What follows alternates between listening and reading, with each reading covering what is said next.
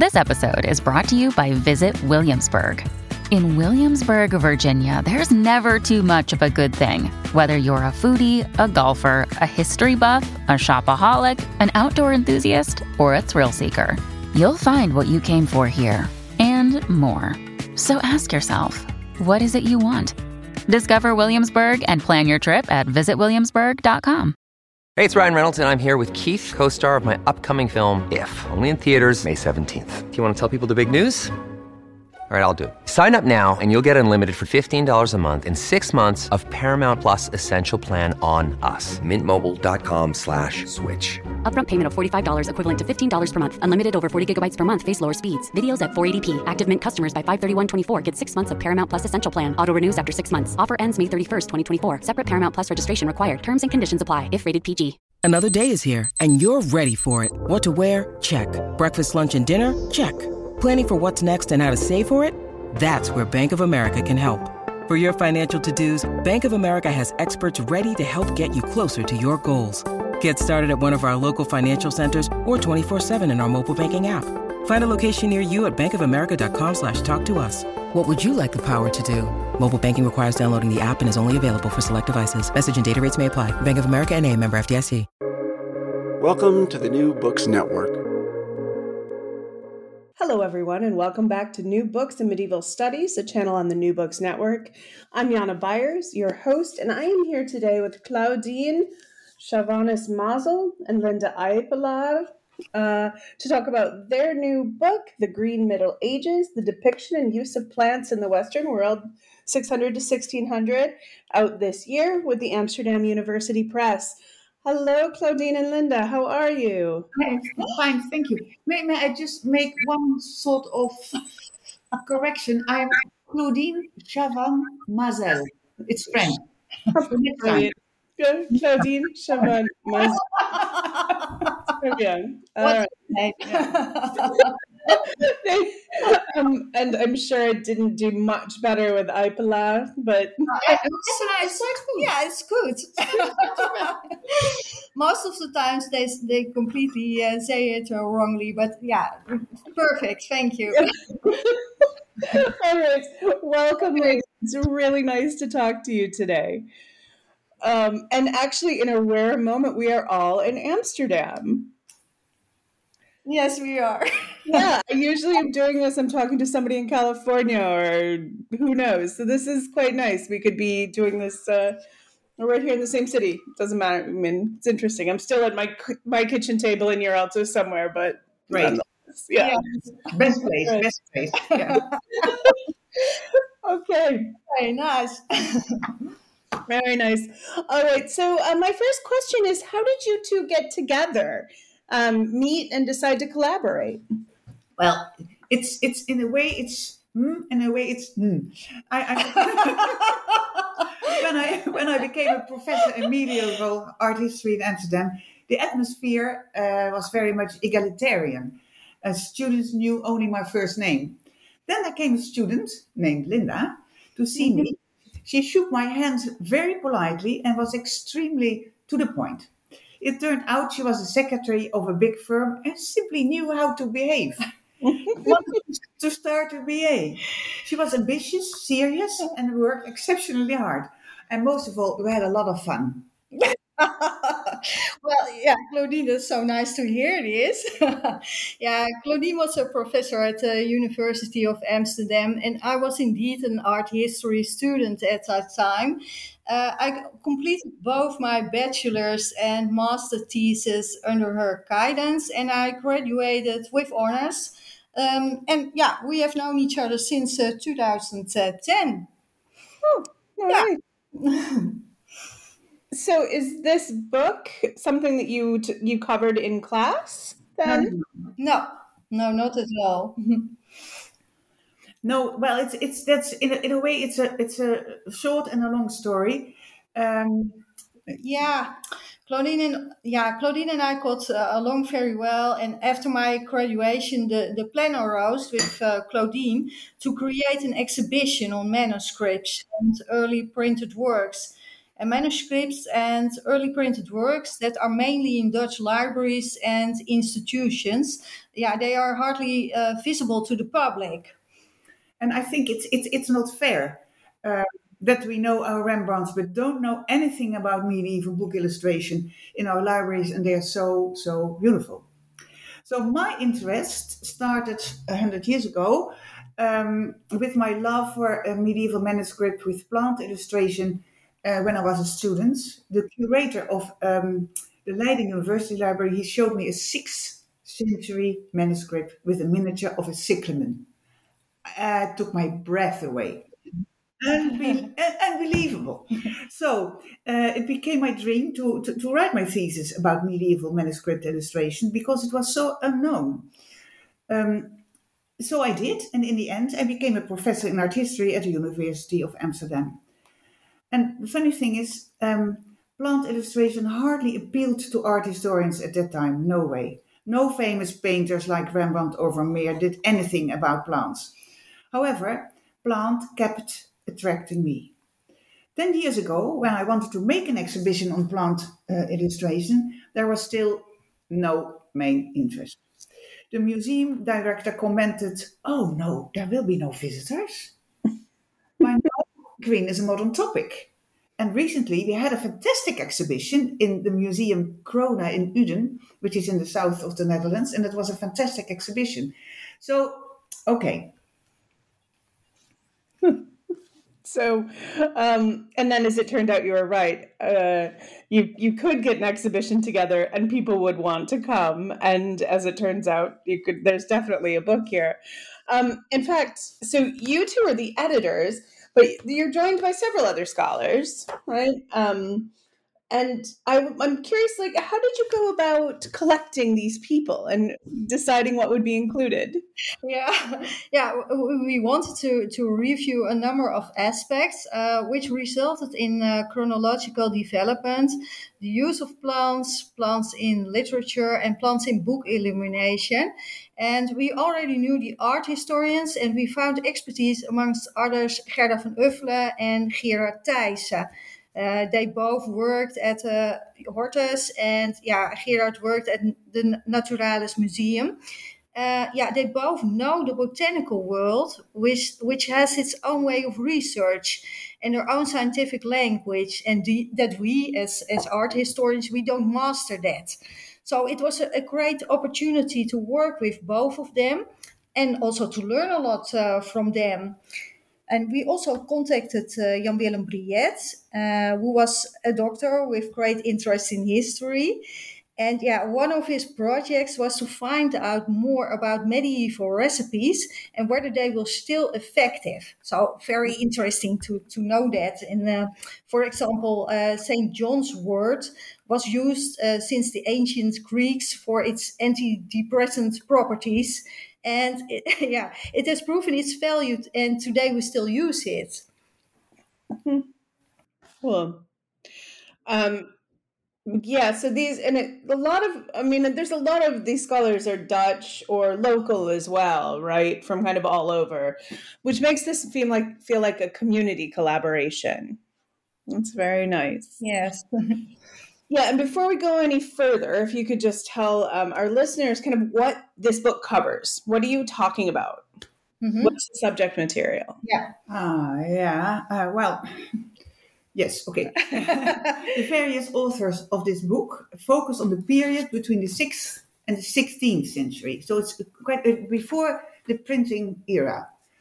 Um, and on manuscripts in European libraries, museums, universities, private collections, especially in the Low Countries. But it, it, it's universal as well. And one of the main goals of the Green Middle Ages is to make these manuscripts known to a wider public. There's not only the content, but also the book itself. The Green Middle Ages contains a series of articles by scholars of various disciplines about how plants were used, what formed the foundation of this knowledge. And as I said, the medieval manuscripts form the core of every chapter and, and what is so special, the majority of their illustrations are published here for the first time. We had to order photographs from all over the world. Uh, it took us months to, to get that done, and it's all indeed new. And the nice thing is that this book can be used by both scholars and non-scholars. It, it, it contains so many interesting illustrations that if you scroll through the book, you want to read something more about it. So this book is also interesting to the general public. Yeah. Mhm. Yeah, I mean, and this isn't a question, this is just a comment. It's gorgeous. It's a beautiful, it's enormous. It's a huge volume, beautifully illustrated. Um, and every time I open it, I see something else I want to just stare at for a while and then read about. Ah. Yeah. Keep, keep on opening it. oh, thank you.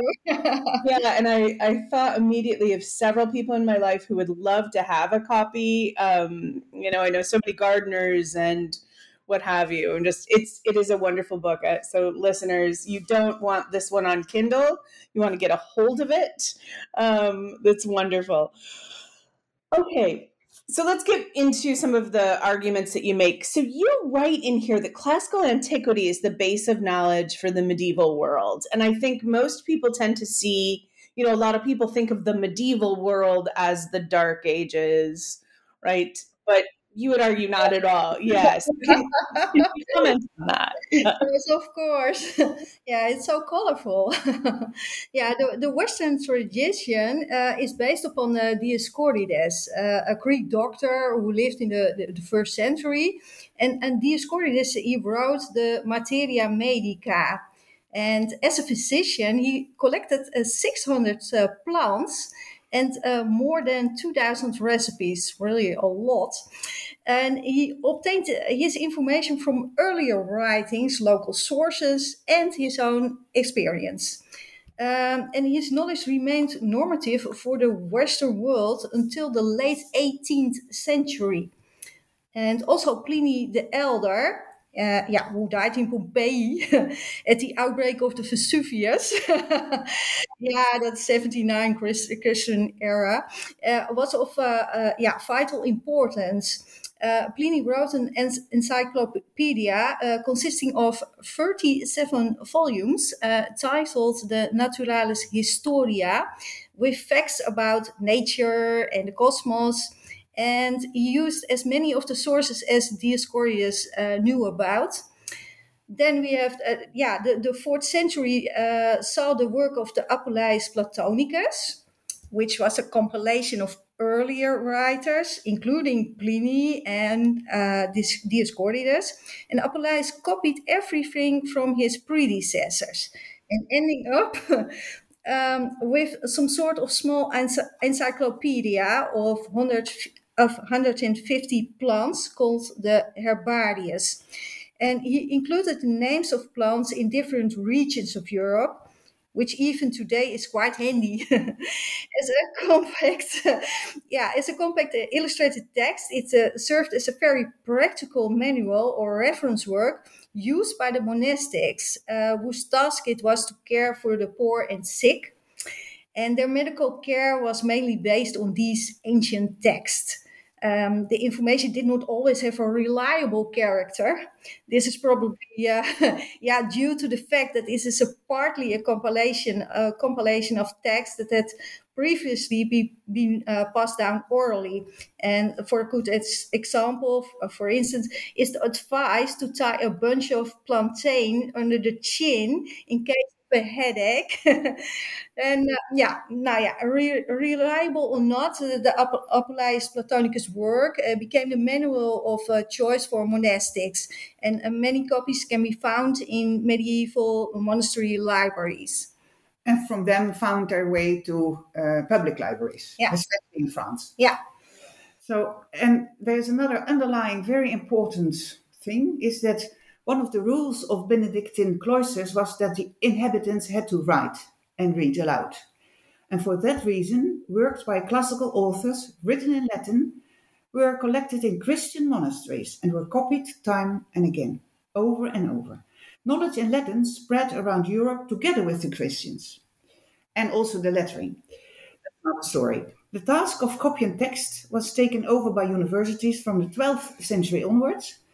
Arabic of Arab academics texts became very popular with the school of Salerno in Italy and Spain in the 12th century.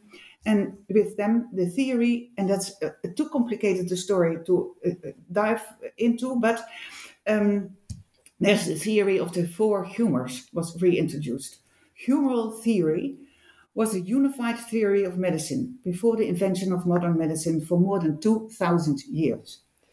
Is a system invented by Hippocrates and Galenus who explain that man has four humors dominated by blood, phlegm, black, and yellow bile. And to keep, to keep a, a, a human in balance, um, you need to eat certain plants. Uh, so, for example, if you have a phlegmatic temperament, you need to eat sweet melon. That gives you a sort of boost. Um, mustard is beneficial for people with a cold and wet temperament, such as the elderly in winter in the mountains. So it goes on. so they're very strange stories, but still, sometimes you can understand it, sometimes you can't. yeah, I'll keep that in mind as I age. The I need uh, more more mustard in my diet. Yeah, good idea. If you're struggling to lose weight, you've probably heard about weight loss medications like Wegovy or Zepbound, and you might be wondering if they're right for you. Meet PlushCare, a leading telehealth provider with doctors who are there for you day and night to partner with you in your weight loss journey. If you qualify, they can safely prescribe you medication from the comfort of your own home. To get started, visit plushcare.com slash weight loss. That's plushcare.com slash weight loss. Plushcare.com slash weight loss. So I'm seeing medical books, right? These tend to be medical books. Um, is this is this it? What kind of books from the classical era make it through to the medieval and then the case? Yeah, it's, it's much more than than just medicine um, the te- the, all the texts that have survived uh, are about practical knowledge, for instance, food, medicine, pigments, literature like Ovid, uh, whatever, and religious and history. So, and we've got many, many of those texts that will everyone who is interested in, in ancient texts will tell me. But next uh, to the encyclopedias by Dioscorides, Pliny, and Apuleius, there are so many, many sources. And I will tell you one of a very strange story. Astonishing survival is a first century, first century cookbook attributed to Marcus Gavius Apicius, which was copied by mere chance in the 9th century and then again in the 15th century, and then it became printed. From him, we know all sorts of recipes. Uh, for instance, an, an easy one uh, boiled carrots are served with salt, pure oil, and vinegar. That's okay, isn't it? Or more complicated, soup of lettuce leaves and onions. Boil the vegetable in water with baking soda, wring them out, chop, chop finely. In a mortar, grind pepper, lovage seed, celery seed, dried mint, onion, garum, oil, and wine, and then it's okay. you can visit all these recipes in um, uh, online today. And you've got another source Ja, dat, Ovid. Ja, in, ja, Ovid in his uh, Metamorphosis, uh, he describes uh, the dinner um, which the poor uh, Philemon and Baucis prepare for two travelers who arrive at their home. So it's also a, a famous story. They, they, do not know, but uh, it will turn out that the travelers are caught. And uh, Philemon cleans the table with a bunch of freshly picked mint herb and pla- places their olives, endive, uh, radishes, cottage cheese, and eggs, uh, which were briefly swirled in the ashes. Uh, in the center, Philemon places a, a, honeycomb, and after the main course, nuts, figs, dried dates, prunes, apples, and grapes. So, yeah. a, a, good, a, good meal. Yes, yes, yes. and there are also religious, religious, texts. Yeah, it's very simple. The Bible is an old text. Mm-hmm um, and there are over a hundred plants mentioned in the Bible. And you know of palm trees, olive trees, and maybe mm. about burning bushes. Lesser known is the mandrake. Maybe you have heard about it uh, from Harry Potter. Yeah, it was no Harry Potter book. it's a plant whose roots look like a human being, and it was famous for its love inducing effect. When used too much, and one will die. It will scream and harvest it and will kill everybody around it. It's nice for Harry Potter. Yeah, yeah. well, the, the, he has those things on, his. Oh yeah, yeah, yeah, yeah. Um, it already appears in the Old Testament when Jacob's wife Rachel asked the other wife, Jacob, uh, of Jacob, Leah, if her son will bring some mandrake apples from the field. and the love potion works. The result is her first child, Joseph, later followed by Benjamin. And also other, many, many, many other authors like Shakespeare used that in um, Romeo and Juliet, but that's not ancient anymore, so I stopped. all right. So loads. They're absolutely all over, is what I'm seeing. Yeah, yeah, yeah. yeah, these mentions are everywhere. That's of course the Bible. I hadn't thought about that as a source. That's a fabulous source. Um, there's a really fun story. There's this character named Euphemerism. Euphemerism. um, who, along with Isidore Seville, they play an essential role in translating the cla- from the classical to the medieval era. Um, can you talk to me about this? What happens here? Yeah, well, yeah, Isidore of Seville is indeed, uh, yeah, he is uh, one of the most crucial links uh, between uh, classical antiquity and the Middle Ages. And he lived in the seventh century and was Archbishop Bishop of Seville. Uh, he wrote a Etymologiae. Sorry, it's very difficult to pronounce. it is an, an, encyclopedia of 20 books and compiled everything he considered of value in classical heritage. And we are, are talking about 10 centuries of knowledge. Um, the interesting thing is that Isidore, uh, for example, writes about god Apollo as the founder of medical science, but makes no mention of a methodological. Uh, methodological sorry provenance Isidore introduces other persons who had to do with medical science and interweaves then the classical world with the medieval era uh, as an archbishop, a bishop, Isidore would not recognize pagan gods as Apollo or Artemis. Isidore placed their tradition into a fictional historical context without a hint of divinity. This effort is called euhemerism, which presumes that mythological accounts uh, originated, from historical events. Thus, euhemerism is named uh, after the Greek writer Euhemerus, and he lived uh, he who lived in the, the first century um, before the Christian era. Yes, and, and because of his great authority and influence, the Encyclopedia of Isidore was one of the most popular, frequently read books of the Middle Age. It was read, copied, printed far into the Renaissance. So it's only after 1500 that Isidore was overtaken by authors with a more modern and science based approach. Mm, okay. Um, and the, the encyclopedia is exactly what modern people would think an encyclopedia is, right? It's this list of things that's. I think even Isidore is you know the uh, god of, or the protector of the computer. oh, that's what the, what, the Roman clergy has said that. I should pray to him more often, or I guess I'm willing to sacrifice a lot to him if that will save my computer trouble. That's a great idea. yeah, that is good to know. Yeah. Things I learned during this podcast. Mm. Okay, so we've got this huge source material that comes from the like the classical world, is added to in the Middle Ages, is understood, translated so loads of people are using them, right? So, um, like, let's start with monastics. What do people in monasteries use this plant knowledge for? Well, in a way, it's a, it's an easy answer. Monastic monastic use their knowledge to heal people and to feed the poor. Those two. Almost all their knowledge was based on the classical authors. So the monastic garden was filled with herbs created by God, of course, known to the monks from generation to generation, and from which they permitted to make medicines. And the options of monks was limited. They were not allowed to cut into flesh, etc. They could practice bloodletting and administer, administer laxatives, stimulate sweating and vomiting, but nothing more. It was important that none of the interventions should lead to the death of a patient. You can understand that. Experimentations with medicine were therefore risky and better avoided. So monastic stuck to the traditional prescriptions. That's it. Yeah. Hmm. Yeah.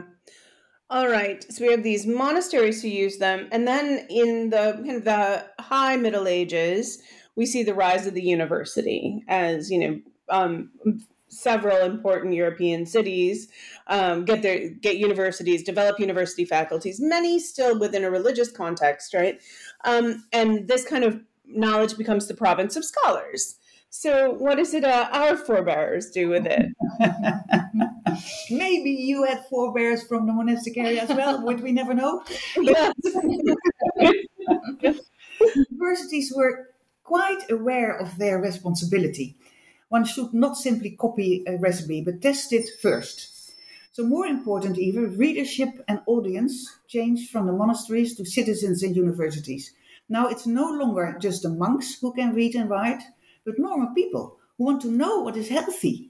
So there will be a plant book for the laity with pretty pictures. So it's and it's nice to collect them, and it's nice to collect plants, and it's net, it's it's nice to discuss it with uh, in between each other instead of understanding only a authority. Okay, and then this we see. I mean, to continue continue our chronological story we see more the rise of the printing press means that more of this information goes elsewhere, right? And now just wealthy, educated citizens who can read now have this knowledge and what's of interest to them. Well, yeah, if you could read, you, you like to read how to stay healthy and uh, had a book uh, copied on health. So from 1450, 1500, one could buy a printed book. And uh, for example, the Tacuinum Sanitatis, not only for reading but also for visual pleasure. Yeah, with the nice, uh, nice illustrations in it, and some cop- uh, some copies uh, were, were really uh, rich, richly decorated. In this book, uh, yeah, one could read about the effects of uh, food, the seasons, and the regions where the product is effective. For example, garlic, garlic is effective against poison and intestinal worms but bad for the eyes, uh, also bad for the brain, the kidneys, and the lungs. And moreover, it causes thirst. These ill effects uh, can be counterbalanced, uh, we read that, by combining, combining it with vinegar and oil. And it was also important when traveling to find the right pla- plant abroad. Uh, then the, Apula- then the Apuleius uh, herbarium uh, could come in handy. Uh, as different names are mentioned uh, next to each plant. So that was really handy at that time. so household management, kind of the same thing you're seeing monastics doing as well, just in a domestic sphere. All right. So, Linda, what was your favorite thing? What was your favorite part of working on this book? Oh, difficult question. it's difficult to only mention one thing. Uh, there are so many interesting aspects. Uh, it was interesting to dive into the medieval world, and the piece I wrote was uh, out of sheer uh, curiosity about medieval depictions of uh, plants from a 12th century book and I didn't quite understand what was depicted, not quite what was meant to be allowed to, uh, yeah, to be allowed to uh, explore that. Uh, that was uh, exciting. Why, for example, does a depicted tree look like uh, someone has drawn peacock feathers? yeah, at first it doesn't look uh, like drawn a drawn tree uh, at all. And after uh, literature uh, research, it turns out uh, that the author painted a palm tree with deep uh, symbolic meaning. And of course, yeah, it's fun to to then pass on that knowledge to others we do that uh, through this book, but also gave lecture series in Leiden with a PowerPoint for an audience. Uh, it was also great fun to teach children uh, about this uh, subject. And uh, yeah, the book has triggered, uh, triggered a lot. I found the cooperation with Claudine, yeah, to be special. And we were always cheerful and uh, positive at work over many years. Yes. Many, many years. yeah. Also with the other authors. Yeah, also yeah. with the other authors, of course. Yeah. Yeah. Wonderful. Yeah. Yeah, that's it's special, right? This process of doing I love it when I talk to people who've edited a book together and they're still friends. Oh yes, yes, yes, yes, yes, we are. we, we, yeah. We've lost a few, but no, no. She's joking. yeah. Claudine, same question for you. Yeah. Well, diving into a new subject is always exciting. I was trained as a professor in Christian iconography to tell you uh, how does Christ look like? What about Mary? Uh, and, and why does she stand on the left hand of the cross and why on the right hand? And whatever, whatever. I can explain entire portals in French cathedrals for you. So this was quite sort of new. And but the, the, the manuscripts in question were really beautifully illustrated, and had many had never been um, published before. So it was a discovery after a discovery. We kept on saying, oh, "Wow!" Uh, and at the same time, many scholars are working on the history of medicine. That's not a new subject, and so want to know about the content of a manuscript. But few are interested in the manuscripts themselves. Art historians have no feeling for the illustrations, since most of them, and maybe all, are copies from earlier manuscripts, and thus have no artistic quality. Eh? but he's making a gesture. yeah. Pure frustration. This is nonsense, yeah. is what that gesture said. So, especially people who are interested in, in, in manuscript, the, the, subject of a, a, a handwritten book, that's of fantastic interest. So, that was fantastic. And together, uh, working together with various specialists in this field was the most enjoyable thing. So, yeah. So, yeah. All right. This sounds great. It sounds like it was a really good experience. Yes, yes, yes. Of course. Yeah. Yes, it is. So what's going on? What's next? Are we still working with plants? Will there be more exhibitions or have you moved on to something else now? Well, yeah, plants will always be our interest. Um, and it's uh, yeah, but the focus on green plants today, uh, more people will dive into the the green uh, material. And in yeah, in 2013 there was no interest in plants. and now now it's a topic these yeah. days. Yeah. yeah. And, and and also I think uh, people will get more interest in people like um, what, what's her name the the, the the, the, the, woman I don't like um, Hildegard von Bingen. Everybody knows about Hildegard von Bingen. She is so fantastic, but in medicine and plant history, she didn't mean a lot but I want to learn more about why is it so important in her time and why people think now that she's important and I think she's not important, but I have to explain that. I think uh, so. There are so the the academic world changes with popularity and women, especially women, and um, I can say that because we are women. Uh, so it's it's um, uh, there is all, all the time there will be new new discoveries, and that's what is so fascinating. Yeah, wonderful. So I have one last question. Do you know about the woman who's doing the urban herbology course in Park Frankendael?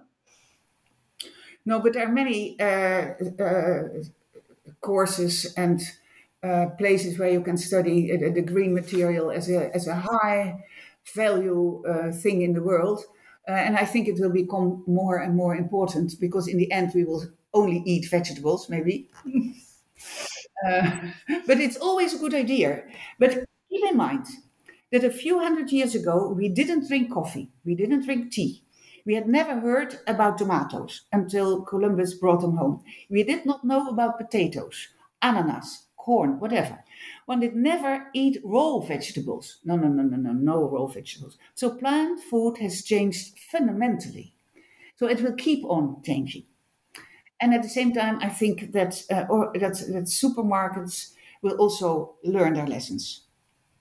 So I yeah, hope. I hope. We hope. All right. Thank you so much for joining me today. This was absolutely delightful. Uh, thank you for having us. it was quite nice. Yeah.